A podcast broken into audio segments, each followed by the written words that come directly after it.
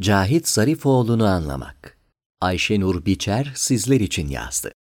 Sessiz ve içe dönük kişiliğiyle şiirlerindeki anlam örtüsü birleşince iç dünyasının niteliği ve zenginliği çoğunlukla net olarak anlaşılamayan Cahit Zarifoğlu'nun günlüklerinin yer aldığı hatıra türündeki Yaşamak kitabı hiç şüphesiz onu anlayabilmek, onun iç dünyasına bir nebze dokunabilmek açısından cevher değerindedir. Ne çok acı var cümlesiyle başlar yaşamak ve şöyle devam eder. Ruhumuz dar bir şeridin içinden sızılarla geçiyor. Utançla yerle bir olarak hatırlıyorum. Senin sözlerini. En sade görünümlüsü bile fevkaladelikler olan dediklerini. Bu cümlelerle peygamberimizi anlatır Zarifoğlu. Esasında onun şiir ve hatta edebiyat anlayışı genel anlamda İslami muhteviyat taşır.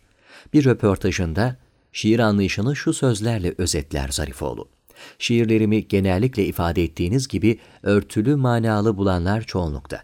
Bu şiirin diline aşina olmayanların kolay kolay anlaması mümkün değil.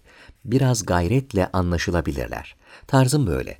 Buna rağmen isabetle belirttiğiniz gibi bu kapalı anlatımın gerisinde İslami bir muhteva mevcuttur. Hepsinde olmasa bile. Şiir anlayışım üzerine uzun boylu düşünmedim. Bu şekilde bir soruyla karşılaştığım zaman emin olun biraz bocalıyorum. Şunları söyleyebilirim. İlhama inanıyorum. Şiir ilhamla yazılıyor. Buna rağmen hemen her istediğimde, her oturduğumda şiir yazarım. Bu demek değil ki her an, her saniye yazıyorum. Öyle değil. Demin şunu ifade etmek istedim. Çok egzersizle şair, ilhamı bir bakıma eline geçiriyor sanki. İlhamı beklemiyor. Fakat onu ihtiyaç duyduğu anda davet edebiliyor. Bu bir ustalık meselesi de olabilir. Buna öyle bakılabilir. Erken yaşlarında anne ve babasının ayrılmasının ardından çocukluğunun annesiyle geçtiği bilinen Zarifoğlu'nun babası Niyazi Zarifoğlu ile mektuplaşmaları da şüphesiz onun iç dünyasını anlamak açısından çok önemlidir. Belki de onun şiirini ve kişiliğini anlamak için evvela ondaki baba kavramını anlamak gerekir. Babasının gözümün nuru cahitçiyim diye başlayıp babanız Niyazi Zarifoğlu diye bitirdiği mektuplar baba-oğul ilişkisini göstermesi açısından çok kıymetlidir. Eşi Berat Hanım, eşinin vefatından yıllar sonra bir röportajında onun kalabalığı çok sevmesine rağmen kalabalıklar içinde hep yalnız olduğunu ve bunun da çocukluğunda duyduğu baba özleminden kaynaklandığını düşündüğünü söylemiştir.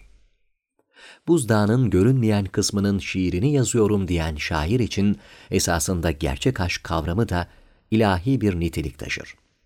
Günlüklerine bu durum şu cümlelerle yansır Zarifoğlu'nun. Hiç aşık olduk mu? Neye aşık olduk? Onu nasıl karşıladık? İçimiz bir dolap değil ki açıp bakalım, açıp gösterelim. Yine de anlatıyoruz ama. Bizi fark edince eşyaların arasına gizlenmeye çalışan bir böceğe benziyor anlattıklarım. Eşyayı kaldırınca kımıldamadan durduklarını görürsünüz. Söylediklerim bir defterin yaprakları arasına kıvrılmıştır.